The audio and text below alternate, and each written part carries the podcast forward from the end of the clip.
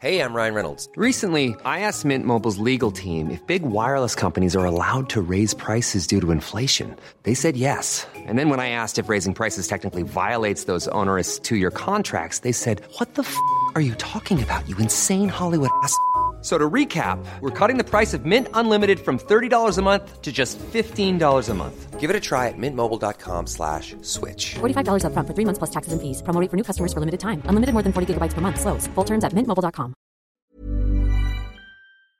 This podcast is for entertainment purposes only and does not replace your own financial, tax, legal, or financial product advice.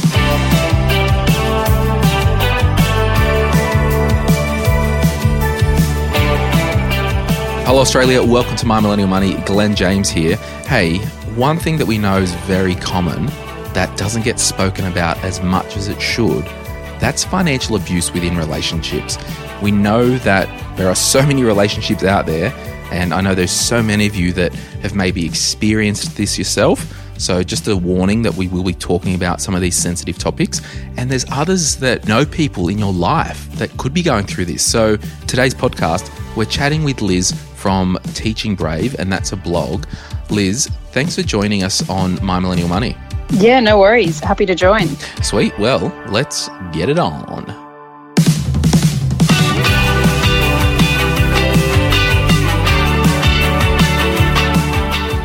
Liz, thank you so much for your time today. Uh, you've got a blog, Teaching Brave, and you cover a whole heap of different things around early childhood education. You've got some book reviews, parenting, money stuff, a bit about your life.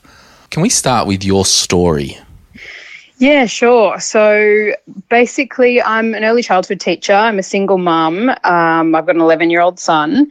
And I guess I felt like I wanted to share my knowledge, share the experience that I had and what I'd learned in my years as an early childhood teacher, as a mum, and just my money journey as well. Um, I feel like I've improved my situation a lot. And as a single mum, going from uh, extremely broke to now where I am uh, currently, which is um, I've bought my own place. I have built my net worth to 420,000 and I'm really proud of where I've where I've come from and where I am now. So I just feel like I want to share that experience and let other single mums out there know that you know it, it doesn't have to be a struggle.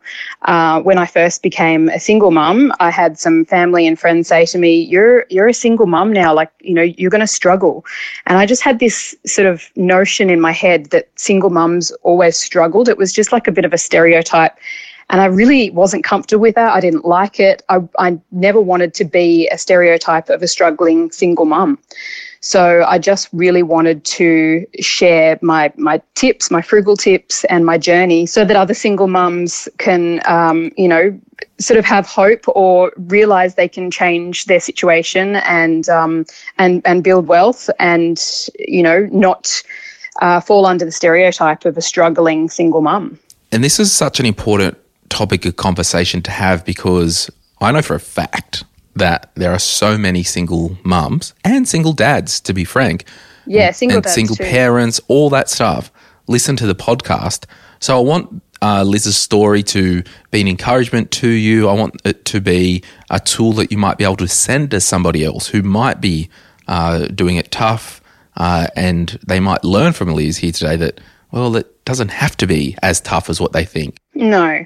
So what we might do is I'll get you to continue on your story and then we'll swing around and cover some financial abuse stuff. And then we might head and have a look at some of the money tips and stuff that you've implemented in your own life.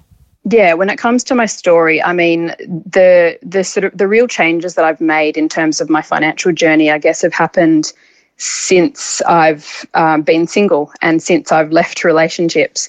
You know, being in uh, two different relationships where I believed I was a victim of financial abuse. Um, eh, you know, it's it, it opened my eyes. I guess you know now looking back, it's it's changed me. It's made me a stronger person, and it's made me realize you know what I won't stand for and what you know I won't put up with in you know if I do have a future relationship.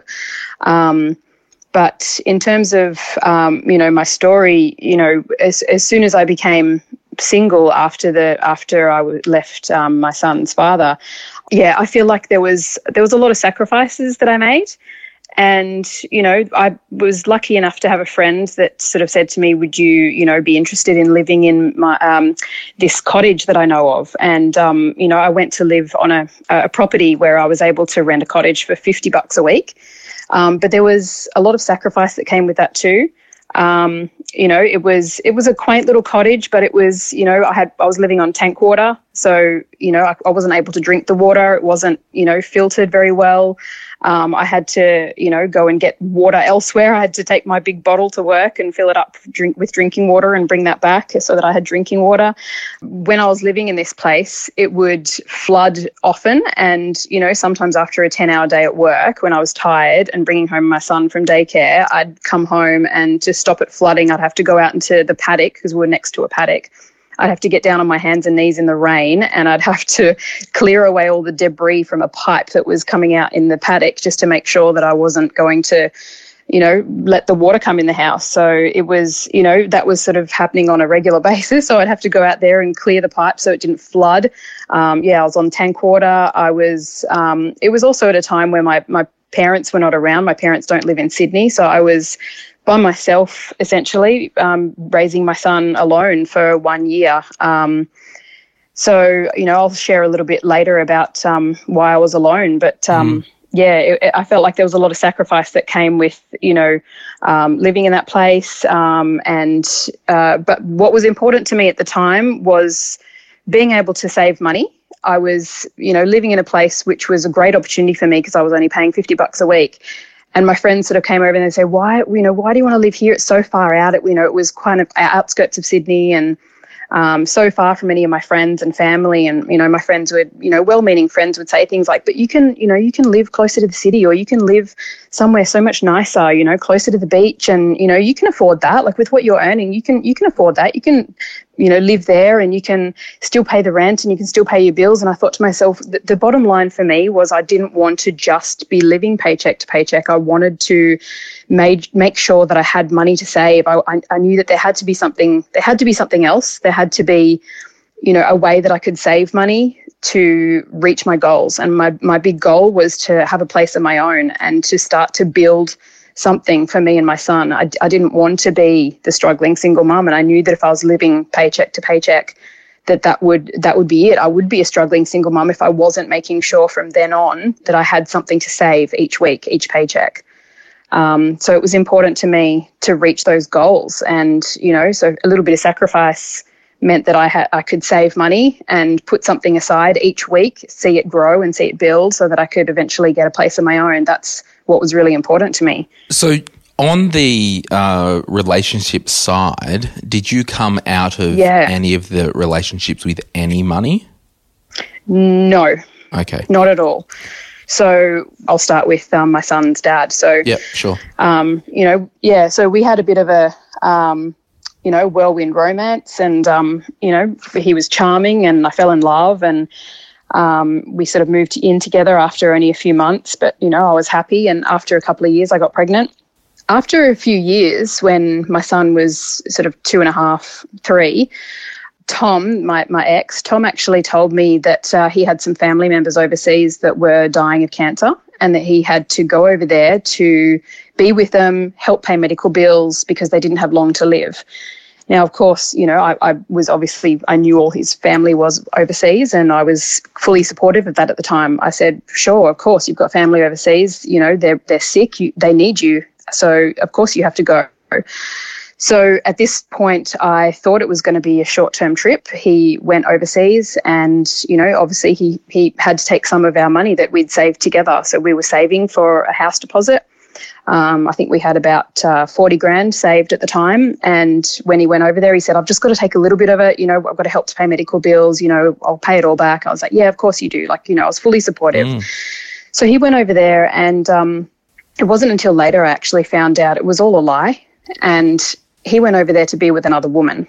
Gosh. So he left and uh, you know i was under the impression it was only going to be a few weeks a few weeks turned into a few months um, ended up being around five months that he was gone. And through that time, he um, told me that there was more medical bills and then there was more family disaster. And uh, me not being able to speak the same language as his family, um, was unable to communicate with them and verify anything that was going on, or you know, show my sympathy or you know anything at the time. So, I of course, you know, agreed. I gave him, or he took the money that we'd saved together because he apparently needed it.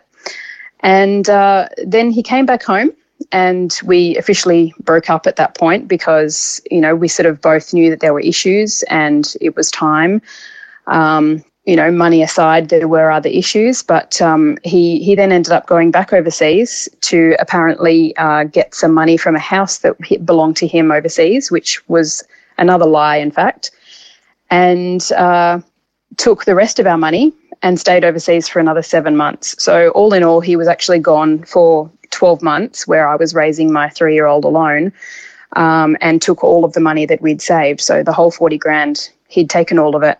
He said that he was going to eventually give it back to me after this house was sold, which was another lie because he'd, in fact, gone overseas to be with this woman, marry her, and travel with her. Now, this was devastating to me when I eventually found out. My questions are piling up. Um, oh, that's okay. Go ahead. Yeah. So, okay, before we continue, uh, just for some practical things, uh, was he a citizen or resident of that other country before he moved to Australia? Or yes. Okay. Yes, um, he was. So he was a citizen of that country, and then he moved to Australia and became a citizen here as well. So sure. he was a dual citizen. And like, how did he meet this other woman? Well, apparently, when he went over there for a quick trip um, sure. before the, the apparent health issues of his family, he'd reconnected with her because he knew her from high school. Right. And re- reconnected with her, and then, unbeknownst to me, came back um, to be with me, but was communicating with her online right. for quite some time. Um, so it wasn't a new connection, but it was a rekindled old connection, which he continued online until such time as he went back over there to supposedly be with family and was in fact going over there to continue the relationship with her. Now, were you married in Australia? No. Okay. No, we were never married. We were living de facto for eight years. Yep. Yep. Yeah. Um, okay, so that's kind of the immediate questions that I had. Yeah. So, um, so in the time that he, you know, so he took all of our money basically, and you know, left me raising a three year old alone. My parents were not in Sydney. Um, they live out of Sydney. My brother and sister had their own lives, um, you know, working full time. So I, I, was raising my son by myself. I was working full time and I had no money mm. because he took all of it. Mm. So I had no savings. And during that 12 months that he was gone, there was no additional sending me money or anything like that for child support or, you know, to help me or to pay any of it back it was him leading his life over there and leaving me alone to raise my three year old. Does he have any relationship with his son at the moment? He does now, yes. So he he married this woman overseas and came back here and um, brought her back here. So they both live here now, and he is um, he does see his son now, you know, regularly. Uh, my son goes over there every second weekend, and yeah, they do spend regular time together. Does he contribute financially to you and your son? He does now. Yeah. He does now. And since he came back, he does pay regular child support, which, um, you know, if he if he wasn't, I would certainly be, you know, taking him to court over that. Mm. But he does pay it regularly. Um, having said that, in the time that he was gone, in that 12 months, there was no money paid, and there was none of that paid back either. So when he came back, he did pay me most of what he took in terms of the the combined you know lump sum that was ours. He did pay me back that in in um, installments, but he he never paid back any of the sort of maintenance that would have been required during that year. The the ongoing child support, you know, what mm. it costs to to raise a child. You know, everything, feeding them, clothing them, the bills, everything, and the child support. So there was none of that during that twelve months but since coming back, yes, he is a regular part of Andy's life and does does pay child support now. Yes. And you've clearly met his new wife. Yeah, I have. Yeah. Have you told her to be careful that the position is vacant of the side piece? it is very difficult. It's difficult because she doesn't really speak English. Right. So she's um, yeah, so she's learning English, but it's she has very little English. Mm. So communicating with her can be very difficult. Yeah. Wow. So, yeah, so that's, you know, in terms of um, financial abuse, you know, it's not paying child support's a big deal. And I just feel like, you know, the more people I speak to about this, I realize how often it's happening and how widespread it is. I can't believe how many people, I won't just say men, but I can't believe how many people are getting away with not paying child support. You know, I've got mm. friends, I've got family with stories, and that's just within my small circle of people that I know. So I can't imagine how many people are out there getting away with not paying child support. It's not okay. Yeah. I don't understand it. You know, it's there's a lot of people. You know, whatever their the reason is that they that they say that they can't pay, or whether you know whether it's they don't have money themselves. Uh, these people have to be living somewhere. They have to be supporting themselves. You know, mm. surely there's a way for them to support their child in whatever way they can. But a, a lot of the times, I don't believe that it's they can't. I believe that it's they they won't, or they think that they can get away with not doing it. So, question you had a blatant event of financial abuse, basically taking money uh, and lying about that, right? So, that was a, a blatant Yes. example. Yeah. Fast forward, and in the relationship, when it all came to light, did you look back and see other events that happened in the relationship thinking, oh, hang on, no, he was abusing me financially on all these other little instances, but I just didn't see it at the time? Yes, I believe yes.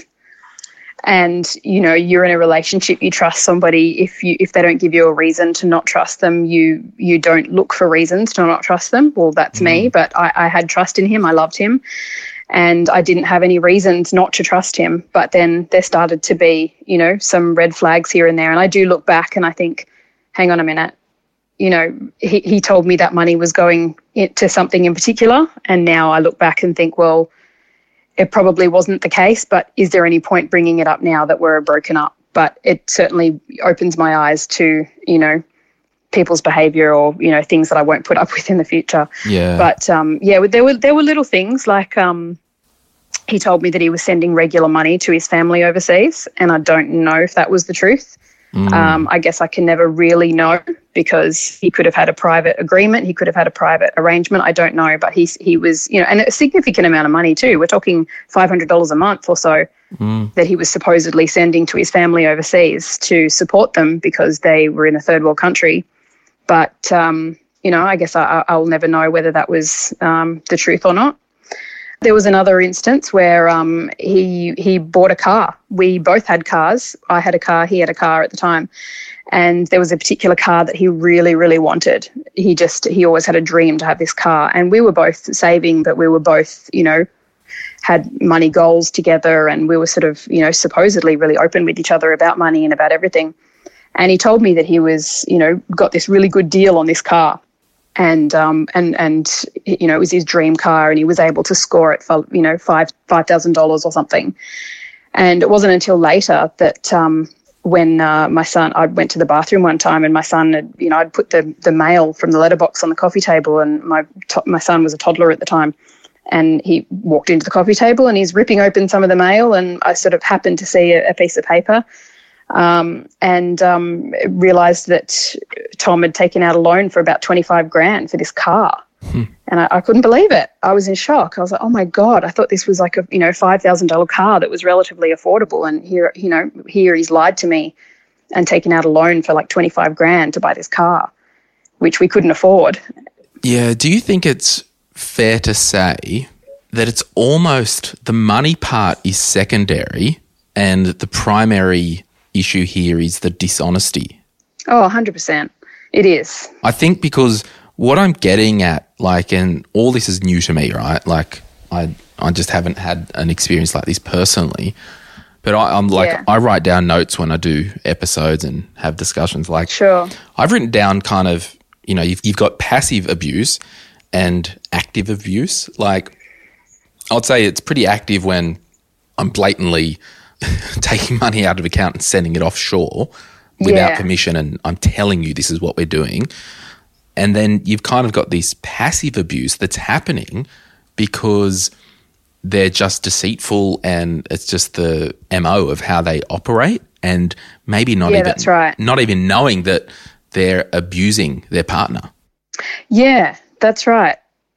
It's um yeah, you're right. It is the dishonesty and you know, it's it's unforgivable. It's it's horrible when you're experiencing it. So what like if if I was to say to you like, well, what are the signs of financial abuse? Could you distill that? Um, I think it's very diffi- difficult because it's so different to people's individual situations. Um, I think, you know, being open and honest with a partner is, you know, is so important. It's it's crucial, but you know, how do you know if your partner's not being honest with you? If they're so good at hiding things, um, you know, signs of financial abuse. I mean, if if you're starting to see red flags like that, you know, in your relationship, um, you know, it's certainly a sign to to delve deeper and talk about, you know, dishonesty and talk about, you know, what's going on. You know, when it comes to it, because then, you know, if they're being dishonest about that, what else are they being dishonest about? You know, it could be it could be a multitude of things. And that's kind of what I said before, almost jokingly. Like when someone cheats on their spouse, you know, and then they go and have a life with the person they cheated with, often the position is vacant of the side person. Oh yes, I know exactly. And what's interesting was that Tom said to used to say to me things like, "I will never forgive my father because of what he did to my mum." You mm-hmm. know, and he he realized from a young age that his father cheated on his mum, mm. and he hated that, and he hated seeing that his father left and left his mum to raise four kids. And she was by herself and she was struggling. And he said, You know, I'll never forgive my dad for that. I can't believe that he did that to her. Hmm. And then after he did it to me, I reminded him and I said, Do you realize you've done exactly the same as what you said you hated your dad did to, to your mum? Hmm. You realize you've just repeated the cycle and you've done to me what your dad did to your mum. And he sort of looked at me and just went, Well, I guess I never thought of that. Hmm. And Yeah. he didn't even realize, but he'd done the same thing. So wild. so, do you think, like, with the whole financial abuse thing, there are obviously different forms, but you would imagine that you should start to see symptoms of financial abuse, quote unquote, before the money issue. So, like, it's kind of different for you a little bit, like the dishonesty and the isolation. Like, sure, if it was an English speaking country, that's pretty hard to cover up because you're on Facebook. You can message them like, "Oh, how's the cancer treatment going?" Oh, what? No, nothing wrong here. Like, Yeah, Um, I know. I guess back then there was barely any social media. We're talking about, you know, when my son was three. This is eight years ago now. Yep. Um, so I think I, my, myself, I, I might have had Facebook, but was rarely on Mm. it. And, you know, there wasn't really, there was no Instagram or like, you know, we, I, I wasn't using it anyway. And we weren't really, you know, social media wasn't really a thing for us back then. So, but yeah, you're right. It, it was difficult because it was a third world country, and it wasn't until I started getting the help of of some. It was in fact um, Tom's ex here in in Sydney, and she was helping me to do some translating and find out some truths from his family over there. Because you know, I sort of tried to contact them at one point because I hadn't heard from him in so long, and just said, you know, where is he? He told me he's going to be in this city. He told me he's going to be calling his son and calling us and telling us where he is and what he's doing and you know i'm trying to contact his family and his family were basically saying to me what? We don't know. He's not here. We we didn't know he was here you know so where he said he was going to be he wasn't there. His family didn't even know where he was you know so he's supposedly with his family and helping them through a health crisis and even they didn't know where he was um, 'cause he was gallivanting about with this woman obviously. But um, yeah it, it, it was difficult because of the language barrier for sure. So just on that, like with this whole relationship thing, and I struggle to speak from a place of experience, but I guess conceptually, like if someone was in a relationship, I'm thinking there's two sides of this coin, right? So let's look at the side of the coin where we split all our money, and that's your money, this is my money, and we've got a joint account for bills.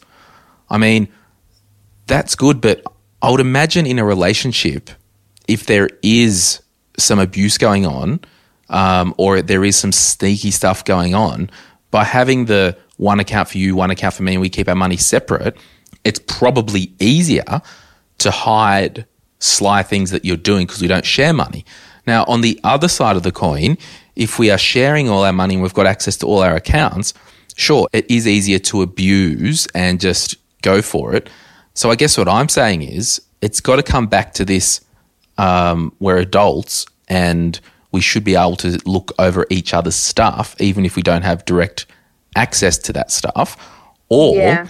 um, because this whole thing around the abuse thing, so abusers like to control, right? So I'm going to say right now, if you're in a relationship and you're told you get X amount to spend a week, and it's not like agreed upon because you're an overspender, but like straight up, you can get this to spend it on this only, and you get in trouble for buying trivial things, and you're an adult and you can't see the money. I'm sorry, but that's financial abuse. Yeah, 100% it is. And I think, you know, yes, that's one form. You know, in this form it was it was different because it was, you know, an issue about child support. It was, you know, raising a child. It was also being dishonest about money. And, you know, that's the thing. It can come in so many different forms. And with my ex previous to Tom, with um, my, my first boyfriend, James, it was completely different. We didn't have a child together. We were living together and he had some significant health issues. At the time, um, he was actually a drug addict, and I guess I was in denial of that fact at the time, but he was. He was um, a baker and he was working very long hours, starting at sort of two and three o'clock in the morning. So he'd have to go to bed really, really early. Um, and obviously that's a difficult lifestyle for anybody but um, you know he was already sort of getting into the, the you know the drug scene on the side and he so you know it ended up to the point where he was you know smoking pot to go to sleep and then you know taking speed to, to, to wake himself up to go to work in the morning and that was just ended up being a vicious vicious cycle And you were aware of that drug use, were you? Or? Yeah, I was. I was aware of it. And I mean, I was young at the time. I was mm. 19. Mm. And I was, you know, this was my first boyfriend. I, I only got my first boyfriend when I was 19. And I was, you know, I was in love with him and I thought that this was it. And, you know, he was. He was charming, you know. He would tell me I was beautiful. He was, you know, he was, um, he was fun to be around. But I was just, I was young and I was silly, and I was, I was putting up with this, with this constant drug taking. Yeah, I was about to say, like, that whole putting up. The older we get, the more street smart we get, and the more possibly Yeah, um, 100%. perceived self value that we learn and get. Yes. I mean, it gets to a point where I, I want to encourage anyone listening don't put up with crap. If there's the weirdest red flag, maybe you could go to a close friend or a close family member and say, Hey, am I crazy? Or, or just have somebody right. that you can bounce something off in a safe way. They could be, they could laugh and go, ah, no, everyone takes pot to sleep and has speed to wake up. You're living in delusion. Like, just as a, I mean, that's extreme, but, and that's it. If you don't know, you don't know. And this is the kind of purpose of uh, these interviews. Like, if you're in a relationship, like, it's said that love's blind, apparently. It, it it is at that time. Honestly, when I look back now, you know, people that say that, you know, if if they don't understand it, maybe they haven't experienced it. But hundred percent, I I understand it because I've been there. You know, I, love is blind, and I I thought I was in love with him, and I thought he was the one, and I thought we were going to get married, and you know, I was. I guess it all comes down to a low self esteem and a low self worth you know, I, I look at myself in that relationship back when I was 19. And then, you know, I was with this guy for five years though. So 19 mm. through to my early 20s. Very defining years for a young person. It definitely, definitely. And, you know, this whole, you know, I was going to uni. There was this, you know, I don't know whether it was just the people I was hanging around with, but there was a huge drug culture. And, you know, I can't say that I didn't dabble in a bit of it to give it a try. And, you know, I don't know if, if you want to edit that out or not. But no, I can stay. It's um, life. You know, it's okay. Yeah, it's certainly, um, you know, it's something that you, you, you have a bit of a try, but it, I knew very early on it wasn't for me, whereas he was a very strong addict. Um, now, you know, talking about the financial abuse side of things, his addiction became so heavy that he started having seizures, uh, grand mal seizures, every single night. And we thought together that he was developing epilepsy. Um, we went to numerous appointments, specialists, n- you know, neurosurgeons, and he had multiple scans, and every single one of them came back negative to epilepsy. Um, so we had further appointments and further scans and you know MRIs, everything because you know he would wake up in the middle of the night almost every night, and I would have to you know be there for him. I'd be there protecting his body, making sure that he didn't you know bump his head on furniture as he'd fall out of bed having a seizure. Gosh. Um, you know, it was it was full on, and you know I was worried for him, and it was it was crazy. But you know later on, it's uh, we didn't you know realize until later on that the, these were drug induced. He was taking so many drugs that he was having seizures and his hmm. body couldn't handle it. He was also so thin at the time. He'd lost so much weight. He was skin and bone. And he mm. was taking so many drugs and he wasn't eating proper foods and he his body was just, you know, rejecting it. And he would have these massive seizures. So therefore because of his seizures, he couldn't work. So he was a baker, as I said, and he couldn't go and operate heavy machinery and he couldn't drive. And, you know, me being in love, I was thinking, okay, well, it's up to me now. I have to support him. So what did I do? I supported him financially for two years while he sat at home because he couldn't work. He was getting Centrelink payments, but he was spending those Centrelink payments on more cigarettes and more drugs and more beer. And I was going to work and I was working full time and I was paying all of the bills, everything, all of the time for two years. Now, uh, okay, so there's a question here. At what point, because I think this is a really interesting thing to camp on and throw around some thoughts and comments, and, you know, within context of this conversation, like someone don't grab this clip and put it up on YouTube and say I'm an asshole or whatever. Like, there's got to be a tipping point where it's I don't know how to say this, but it's almost like okay, in that situation, you could say that it was financial abuse because you were paying all the bills and doing all that. But it almost goes Yeah. back to this this was a passive result of you not having the confidence to go, no, I'm better than this and I'm worth more than this. Yes. So and yes, it's all part of it. It's definitely all part of it. And this is why I just love having these conversations, particularly with people that are under 25 years old. You know, Yes. you are worth more than putting up with other people's crap. Hundred percent, and it was. It comes down to, again to self worth mm. because you know, yes, I was putting up with crap, and looking back, I should have left this relationship way earlier, but I was scared and I was being emotionally blackmailed. Yeah. Because at one point he said to me, "You're the only good thing in my life, and if you leave me, I will kill myself. I Yes. will. I will get a knife." And he was describing to me how he would do it if I left him, and I was crying. I was calling suicide hotlines and I was saying, What do I do? He is telling me that if I leave him, he will kill himself. And they said, Well, that's emotional blackmail. I said, Yes, I know it is. I, I, I kind of know that it is. But how would I feel if I left and he actually did do it? And I was, I didn't know what to do. Yeah, and this is the kind of the the dance where I was talking about before, where it's just like technically, you know, it's not quote unquote textbook financial abuse because I'm putting up with this and I don't know any better and this is a mess. Yeah. But then there's that tipping point where he knows he's got it really good. He's, you know, there's parts of the day where he probably is sober and kind of understands that, oh, this is cool, she's putting up with this. And then the emotional abuse kicks in. Yes, hundred percent.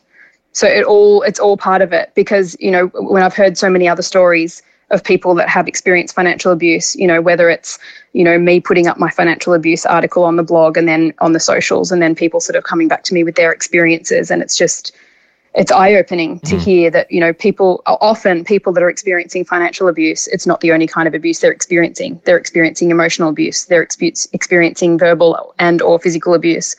And it's just all part of it. It all kind of meshes together and it comes down to whether you're going to get yourself out of an abusive situation or not and 100% it's about self-worth Yeah. We'll take a quick break and we'll be back right after this. If you're after personal financial advice, don't get it from a podcast. If you would like help based on your own personal situation, head over to sortyourmoneyout.com, click Get Help, and we'd be happy to introduce you to one of our trusted advisors. Our panel of advisors, mortgage brokers, and accountants work with clients all over Australia so they can connect with you wherever you are. That's sortyourmoneyout.com and click Get Help.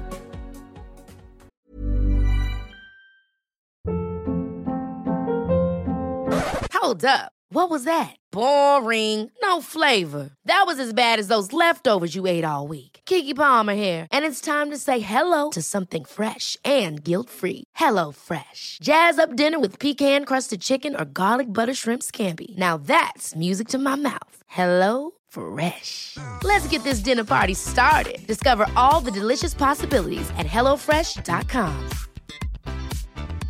Quality sleep is essential. That's why the Sleep Number Smart Bed is designed for your ever evolving sleep needs. Need a bed that's firmer or softer on either side? Helps you sleep at a comfortable temperature? Sleep Number Smart Beds let you individualize your comfort so you sleep better together. JD Power ranks Sleep Number number 1 in customer satisfaction with mattresses purchased in-store. And now, save 50% on the Sleep Number limited edition Smart Bed for a limited time. For JD Power 2023 award information, visit jdpower.com/awards. Only at a Sleep Number store or sleepnumber.com. Okay, we're back. Now, Liz, I want to ask you a question. Um, before we kind of go there, I just want to say one thing, everyone. Like, I'm just a host of this conversation. I'm not going to always know the right words to say. I'm just kind of unpacking this in real time. So, uh, if you think I've said something weird or wrong, it's just I'm on this journey of learning more and taking you guys with me. So that's just a caveat that um, I'm not a professional or anything. So I wanted to talk about, I guess, for want of a better word, the exit strategy. Because people could have listened to everything we've said, and particularly around that piece where, you know, they are in this emotionally abusive relationship that is costing them money and there can be, it could be seen as there's no way out. We need an exit strategy, right? So I guess whether it is blatant financial abuse, you know, that passive abuse or the active, or you've woken up and gone, hang on, I deserve better than this as a human. I can't put up with this much longer. What would you say as an encouragement from your own experience to help people put together an exit strategy? Yeah, that's a really great great question. And for me, you know, it did help to talk to friends, talk to family about what I was experiencing. Hearing, you know, stories about other friends and their relationships and thinking, hang on a minute, there's got to be more to life than what I'm experiencing right now. You know, I had a bit of a, a um, a break. So I, I said to my ex, um, James, the drug addict at the time, I said, I need a bit of a break. I just need a few days away just to breathe, just to think, just to have some time to myself. And he respected that at the time. He said, okay, I will go and stay at my mum's place for a week.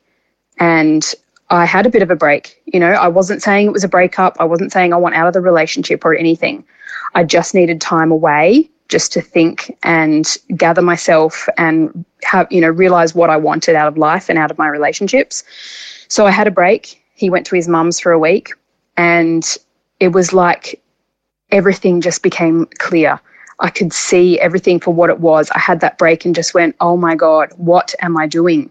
What am I doing in this relationship? Because when I had that break, I was able to breathe and I sort of, you know, I had conversations with friends. I called, hot, you know, health help hotlines. I think I, ca- I called Lifeline.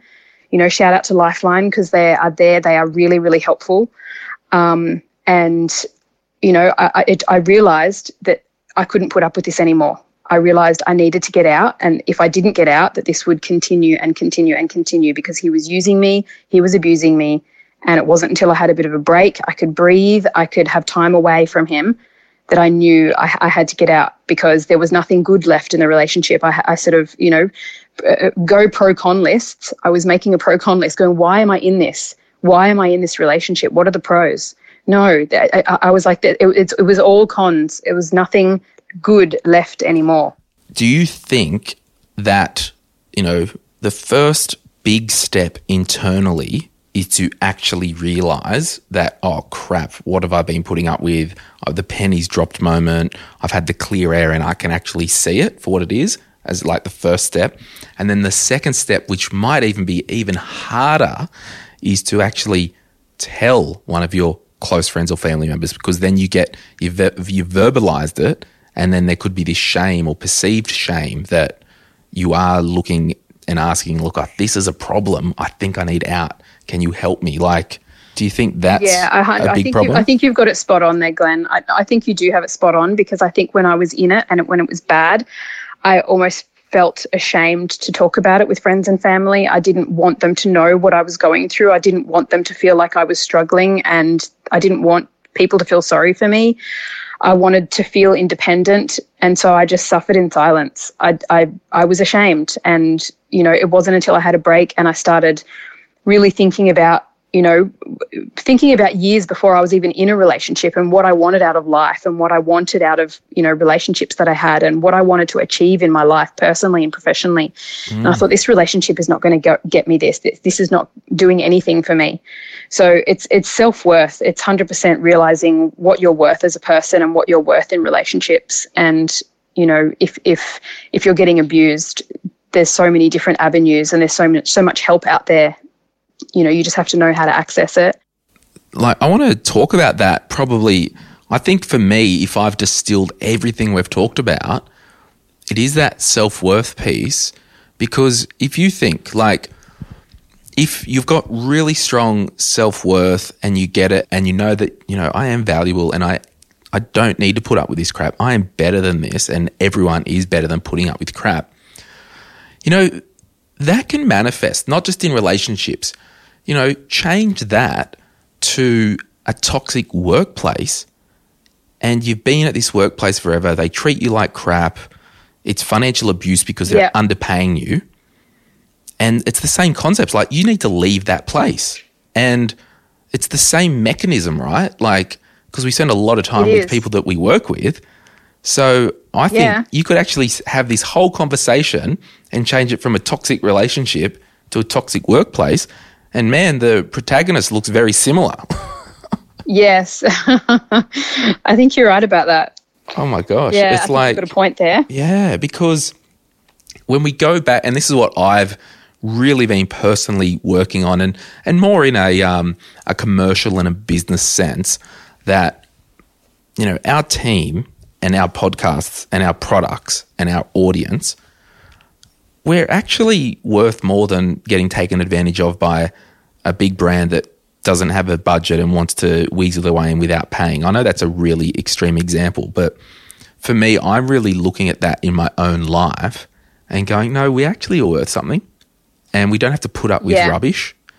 And I would just, I just want to use this episode to encourage people, whether you are a single parent, whether you're in a crappy job, whether you're in a crappy house and the neighbors are having a fight every week and you call uh, you know the local police station and they say nothing we can do call triple tri- call triple zero if it gets too crazy. That happened to me. Um, you know like just start to think what wheels can i put in motion to change this situation knowing that it's not going to happen overnight but you have to start and have this process Yes. And I think, you know, in ter- just relationships in general, you know, when people find themselves in a, um, in relationships and, you know, if the, if the good outweighs the bad, um, you know, people stay, don't they? But, you know, it's, it's, it's certainly a, a um, it's a wake up moment when you realize there's more bad than good or that you're, you, you can identify abuse for what it is and I think that's really important is that you know there's a lot of people out there who will would be experiencing financial abuse or any kind of abuse but mm. not be able to identify it for what it is. Yeah, because it's probably that whole like you know look up the definition of gaslighting and it's probably good cover all, right? Yeah, 100% gaslighting. It's um you know, it's the whole love is blind and um, you know, am I really in love? You know, am I blind to what's really going on? Am I in, in an abusive relationship? you know, the whole thing with James was, you know, he wasn't contributing. Yes, it came down to my self worth, but you know, he he was, you know, sitting at home getting Centrelink money and, mm. you know, essentially playing playing Xbox all day, and I was working full time. And it wasn't until I came home one day, and you know, he was playing Xbox all day, and he threw me up against a wall. Um, because I got cranky at him, you know, the house was messy, there was no dinner made, and mm. he got angry at me for interrupting him because he he lost the level or lost the game or died in the game or something. that I'd been at work all day, and you know it was like a wake up moment for me, and I'm like, what am I doing here? he's been at home all day. I'm supporting him financially, and he's getting angry at me and pushing me up against a wall because I've said he, the house is dirty and there's no food. And he's sitting at home getting a free ride. At that time, um, was he like sober or intoxicated or Oh no, he was intoxicated. He was hmm. intoxicated. He was, you know, playing video games and, you know, and, and the house was a mess and there was no food and hmm. and you know, I'd been at work doing probably a 10 or 12 hour day and came home and said, oh, you know, sort of made a comment like, oh, you couldn't at least get dinner ready or something. And I'd hmm. interrupted him and, you know, he pushed me up against a wall and it just was a wake up moment for me. And I'm like, what am I doing? What am I doing here? It just, ugh. I really Yeah, get I know. so much rage.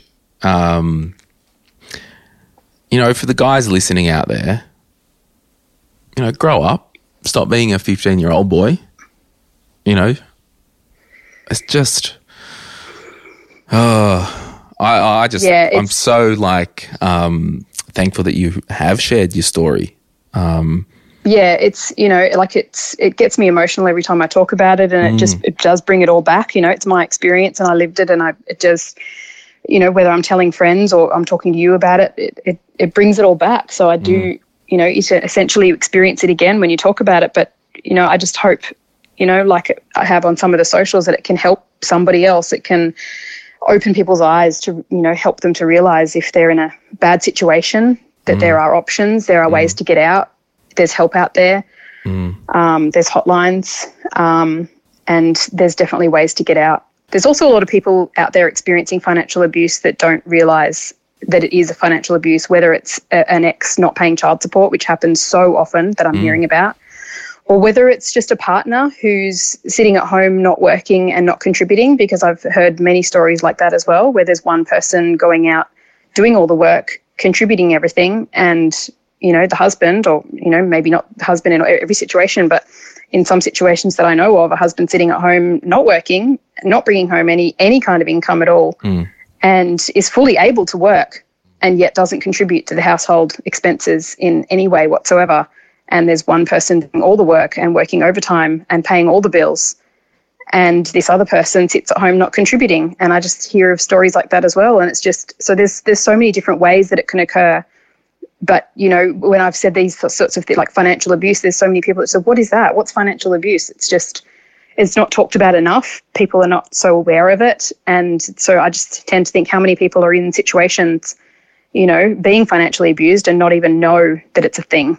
Yeah, and that's the whole thing, right? And that's why I would encourage anyone if they get a inkling that something's a little bit weird, I want you to double down on that feeling of this feels a little bit weird, and I don't think it's.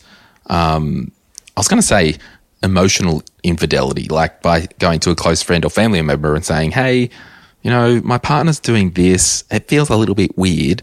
Like I don't think you're being." um, I think it's healthy that you can do that. And, Definitely. And be brave to do that.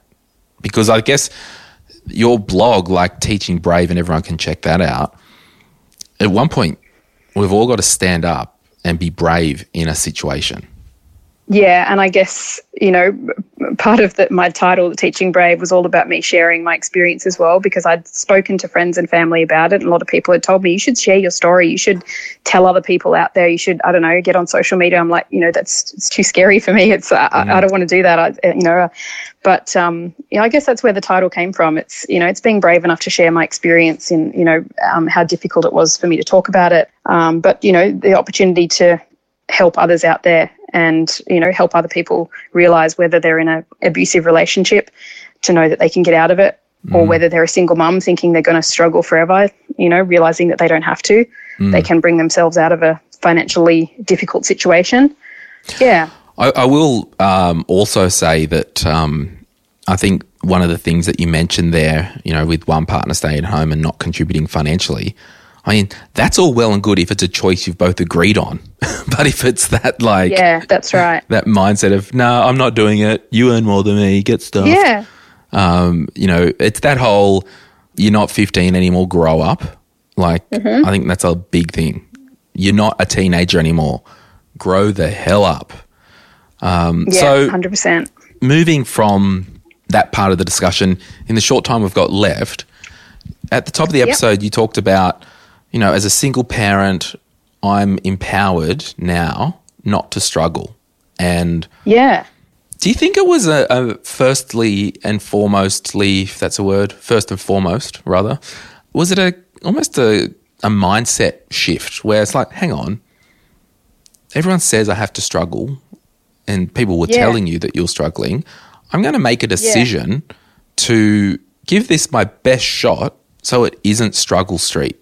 Yes, it was 100% because I had, you know, close family members that were sort of, I guess they didn't really say it out of any, you know, um, ill meaning. It was more they were worried for me. And they sort of, you know, sort of said to me, You're a single mum, you're going to struggle, sort of thing. Like it was, it was sort of came from a worried point of view. But at the same time, for me, I was, you know, I, I hadn't only heard it from family. I'd sort of, you hear lots of s- struggle stories, you know, single mum or no single mum, you hear lots of struggling stories, but particularly you hear the story of a struggling single mum. Mm. And I, I didn't want to be that. I thought to myself, I can't think of anything worse than struggling financially for the rest of my life. I do not want to struggle. I'll do everything that I possibly can to not struggle financially.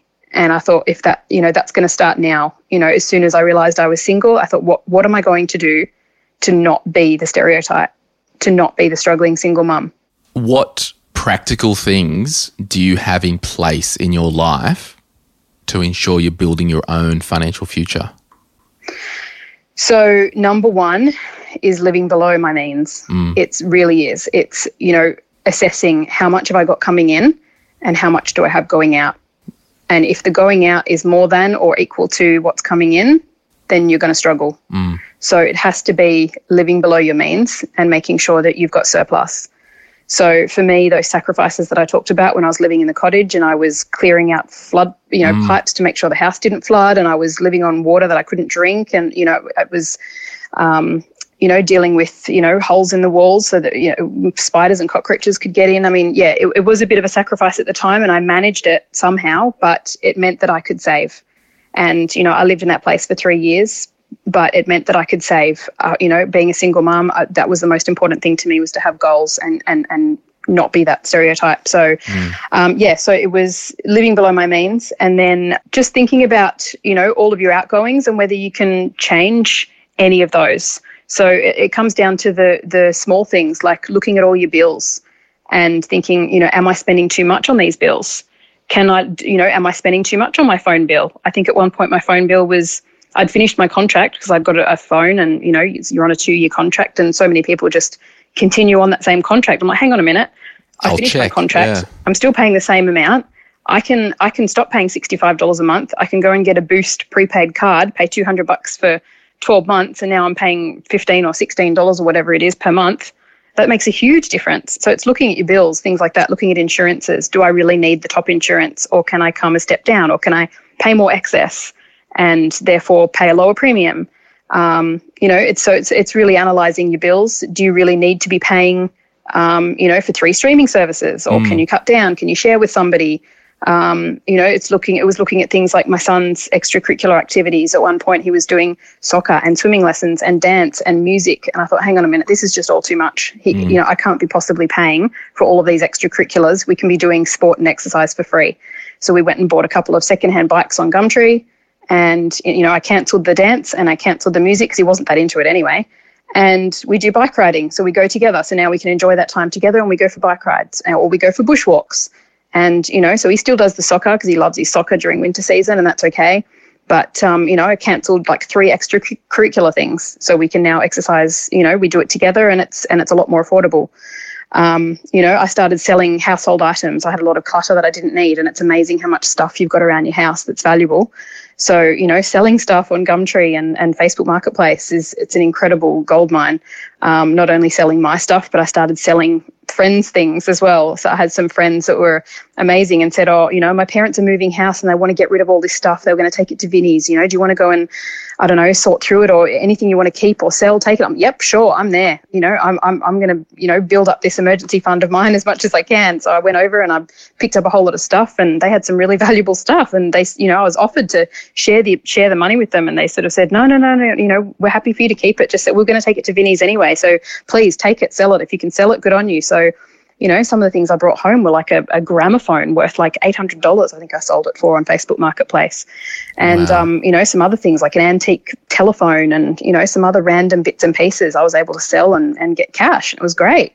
Um, you know, I had some other friends saying, "Oh, you know, I don't know how, I wouldn't know where to start selling stuff on Gumtree and Facebook Marketplace. You know, how do I do that?" And they said, "Oh, if you can do it for me, you know, I'll give you a cut of the profits." I'm like, "Sure, if you've got valuable stuff, I'm up for that." So, you know, just using a bit of extra time and a bit of extra resources to sell other friends things too, and you know, build up build up that cash reserve. You know, sometimes mm. it meant that I was getting enough cash to pay for groceries for the week, and I didn't have to, you know, use that money from my paycheck. So it, every, bits things like that make a real big difference. You know, selling things around the house, selling other people's things, having a side hustle. So, may I ask how old you are now? Yeah, sure. I'm 42. Okay. So, you're 42, you've got uh, an 11 year old son. Yeah. You are well and truly, I guess, resolved in the fact that I'm a go getter. I can actually do all this by myself. Um, I Yes. don't need anything to help because I'm confident I can do all this going forward, whatever my life looks like. My question is, and obviously tell me to shut up um, if it's not appropriate. Because I'm thinking, like, I want to make this point, but before I want to make this point, I want to make the point of something that I went through. I had a, um, I, I had a business once in the city, okay, and I it, Yeah. wa- it was actually causing me to have um, really bad reactive depression, and to the point where I, I remember one week when I was living at Tumbi. Um, for those on the Central Coast, I was renting a house. It was like for five or six days straight, I literally laid in bed all day, like just crippling depression, right? And, Yeah. you know, you kind of, I made the decision to effectively stop doing that other business because it just didn't line up with my goals. And what I was getting, what like, and this is awesome, you know, hindsight's beautiful. But like looking back, I remember going, I'm a failure. This situation sucks. I put myself into this situation and um, it didn't work out and blah, blah, blah. But almost this stages of grief loop wheel or whatever the stages are, right? It got to Yeah. a point where, you know, I had to actually go, this sucks. I've I've grieved this situation. I've mourned this situation. I've had hurt through it, and it's been X amount of time. And depending on what the situation is, you know, that X amount of time could be three days for some people. It could be three years for other people. We're all different and all that. There comes a Yeah. point where I believe we have to say, all right, am I going to live in this pot of pity, or am I going to stand up, be strong, be, be brave, and go out and get the world? Now, Yes. I'm saying this wrapped in uh, love and grace and understanding because I know some people might not be able to stand up and go and get the world without some counseling and psychology, and I've done all that stuff as well. What I wanted to get at is I believe you got to a point where you're like, I've got to stand up and I've got to get out there. And all this stuff happened. Yeah, I put myself into that relationship, didn't work out, couldn't control all that. Yeah, I've grieved, I've mourned. Now I've got to get on with it for not only myself, but for my son. And yeah. you got to do it for yourself, number one. But also, it, it Yeah, 100%. so I guess back to the personal budget thing. I know I'm ranting, but I've just got all this stuff that I've written down. That's okay. So when I talk about exa- like consumer debt, for ex- for an example, I'm not guilting you and I'm not shaming you. I'm just encouraging you to say, "Hey, you're in a position. I don't think it's ideal from my own experience. I know it's better on the other side. Let me encourage you." And and that's the whole thing. We're, we're in this weird thing with society, how feelings are hurt so much, and you might be in personal loan debt at the moment. You might be in consumer debt that you can't get out of it.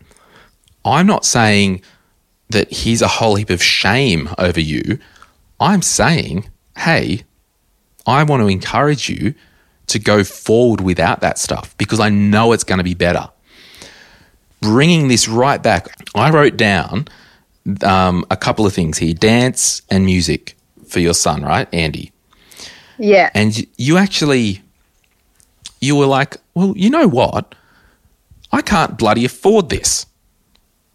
Yeah, And but at the same time, he wasn't that into it as well. That's right, I- but- at the, at the time of enrolling him, I felt like I was doing it to keep up with the Joneses. I honestly felt like there were that many people. Sorry, I'll let you finish. Sorry. No, no, no. I, I and I will. Like, I want to say, don't be guilted into spending money you don't have by paying for music, dance, all these other extracurricular activities. And it goes. Have you actually read my book, Liz? Or have you seen no, it? I've seen it, and I really want to. I really Oh, want to have a good read. Text me your postal address, and I'll I'll send you a copy as my gift. Oh, I would love that. That'd be amazing. Thank you. in the book, I really talked about like the budgeting hierarchy, and people when they get caught out, what happens is they put priorities in baseline expenses. So, you know, our priorities in life could be uh, food, clothing, transportation, utilities, you know, rent, mortgage payments, like basic baseline things. Yeah.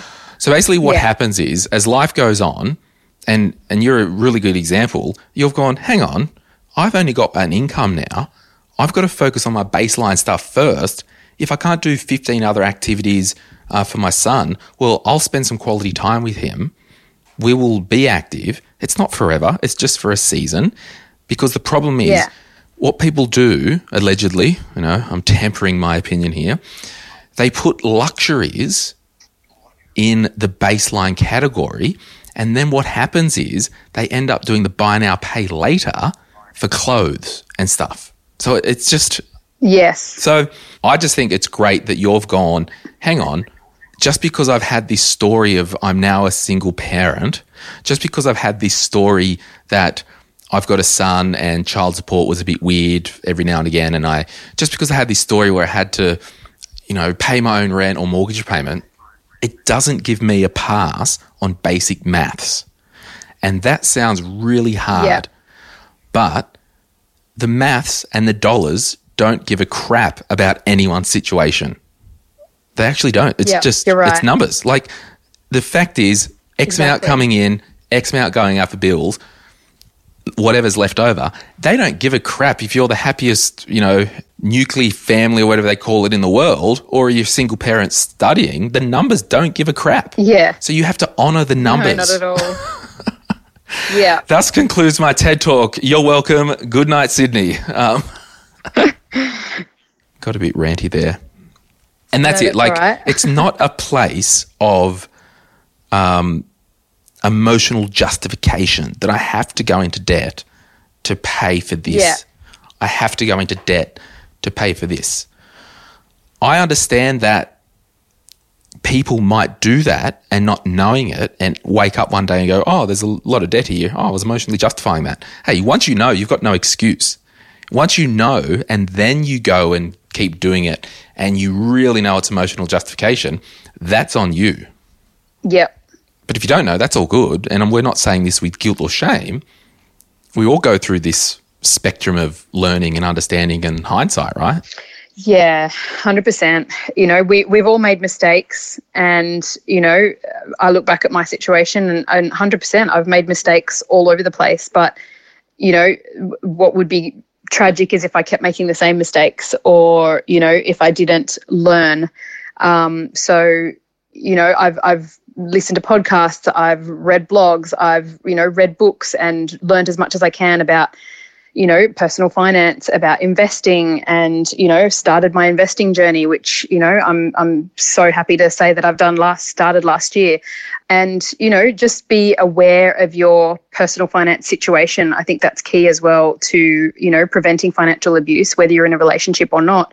Is being 100% aware of your money, of what's coming in and what's going out, and every little thing to do with your money. You know, be aware of your super. I think that's a big one as well when it comes to a lot of young people or not even just young people a lot of, a lot of people out there don't know even you know where their super is or whether they've got multiple funds or not or you know uh, how much they've got in their super or whether their employer is even paying super. So I think that's that's a huge one as well. A lot of people are not aware of you know all aspects of their financial situation. You know whether superannuation, things coming in, the bills that they've got, whether they can reduce their bills. Um, you know, trying to make sure they've got a surplus. You know whether they can take on a side hustle to get extra cash, and being aware of you know everything. So I think that's key to preventing financial abuse. Yeah. And the whole thing is, right, like if we look going forward, like you as a single parent, you know, it's hard to live on less than you earn. You know, it's hard to, you know, it really is hard. Yeah. You know, it's hard to, um, you know, maybe pull a child out of a couple of sports a week if they really like it. You know, that's really hard. But guess what? The other side, being in debt, not having good money management, living week on week. That's also hard. So yeah, choose your hard. Exactly. That's what I was going to say. I was going to say what's what's the other alternative? Yeah, choose your hard, and we've all got to choose our hard. It's a big thing for me at the moment with like even my own life and some of the things I'm looking at. I mean, everything's hard, but just choose your hard. Exactly. And I know I know that with our money, choosing the hard that is respecting that you've got to live on less than you earn. That's hard, but I know in the future it makes it a lot easier. Oh, for sure. And I will say, while I'm on this rant, as a single parent, I don't really mind if you are living week on week, scraping by, not saving that much money, as long as you're not going into debt. And I want to encourage you what's some things that you can do to start just educating yourself at no cost, whether it's listening to different podcasts, having read of a couple of books, just invest in your own education and knowledge because the time will come when you will get a higher income. The time will come and I want you to be ready. So there's no guilt or shame if you are living on the edge, but just keep out of consumer debt because that's what will make your life really hard yeah, I think that's I think that's really important, and I think you've even touched on one of your podcasts before is having goals and really focusing on those goals, mm. and you know that's that's you know a big point for me as well. You know, if whether you're a single mum or you're not, whether you think you're being financially abused, you know, what are your goals? Mm. You know, where do you want to be? Where do you want to be in one year or five years? You know, do you want to be out of consumer debt? Are you fine with living paycheck to paycheck, like you were saying? You know, it depends on what your goals are. And, you know, if you want to set goals, what are you going to do to achieve those goals? What are you going to put in place, put in practice to try to get you there? Because, you know, if you've got a goal and you've got no strategy or way to get you there, then um, maybe you need help or maybe you need guidance. But there's no point having goals if you can't put together a strategy or a way how you can achieve those goals. Mm. Love it. Hey, uh, you can find Liz's website, teachingbrave.com, and you'll have some resources on there for people who need to reach out for help anywhere at different places like um, Lifeline, uh, 1 800 Respect, and all those contact details. Yeah, for sure. Yep, sweet. And we'll, we'll also put them in the show notes as well. But loud and clear, like you're never alone. You're um, if you're listening to this, you, you're not alone. You've got support of my Millennial Money, and we'll do what we can by encouraging you. And thank you so much, Liz, for being open and transparent. Now, before we go, Liz, any final things that you've just been wanting to get off your chest that we didn't get to? Um, I think we've covered everything. Um, I think it's just, you know, I think we've we've covered a lot there, and I'm really happy with what I've shared. Um, I think it, it definitely comes down to identifying what financial abuse is in terms of the topic of this podcast, um, understanding what it is and what it looks like, and uh, being able to identify it is key to getting out of it if that's what you need to do. Mm, love it. Cool. All right, Liz, thank you so much, and we'll uh, talk again soon. Thanks, Glen. It's been great to have a chat.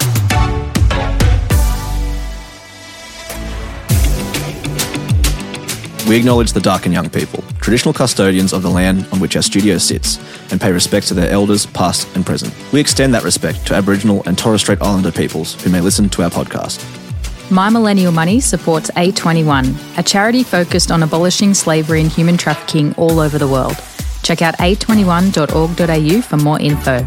If you would like some other giving options, or if you're unsure about which charity you can support, head to thelifeyoucansave.org.au. This podcast is for education and entertainment purposes. Any advice is general financial advice only, which does not take into account your objectives, financial situation, or needs. Because of that, you should consider if the advice is appropriate to you and your needs before acting on the information. If you do choose to buy a financial product, read the product disclosure statement and obtain appropriate financial advice tailored to your needs. SYMO Interactive Proprietary Limited, the publisher of the podcast, is an authorized representative of Money Sherpa Proprietary Limited, which holds financial services license 451289.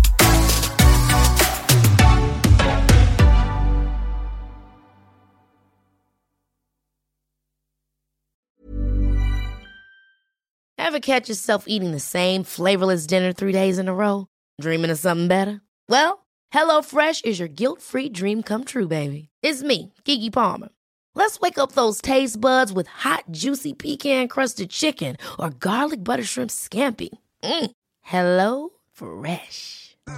Stop dreaming of all the delicious possibilities and dig in at HelloFresh.com. Let's get this dinner party started. Planning for your next trip? Elevate your travel style with Quince. Quince has all the jet setting essentials you'll want for your next getaway, like European linen, premium luggage options, buttery soft Italian leather bags, and so much more. And is all priced at 50 to 80% less than similar brands. Plus, Quince only works with factories that use safe and ethical manufacturing practices. Pack your bags with high-quality essentials you'll be wearing for vacations to come with Quince. Go to quince.com slash pack for free shipping and 365-day returns.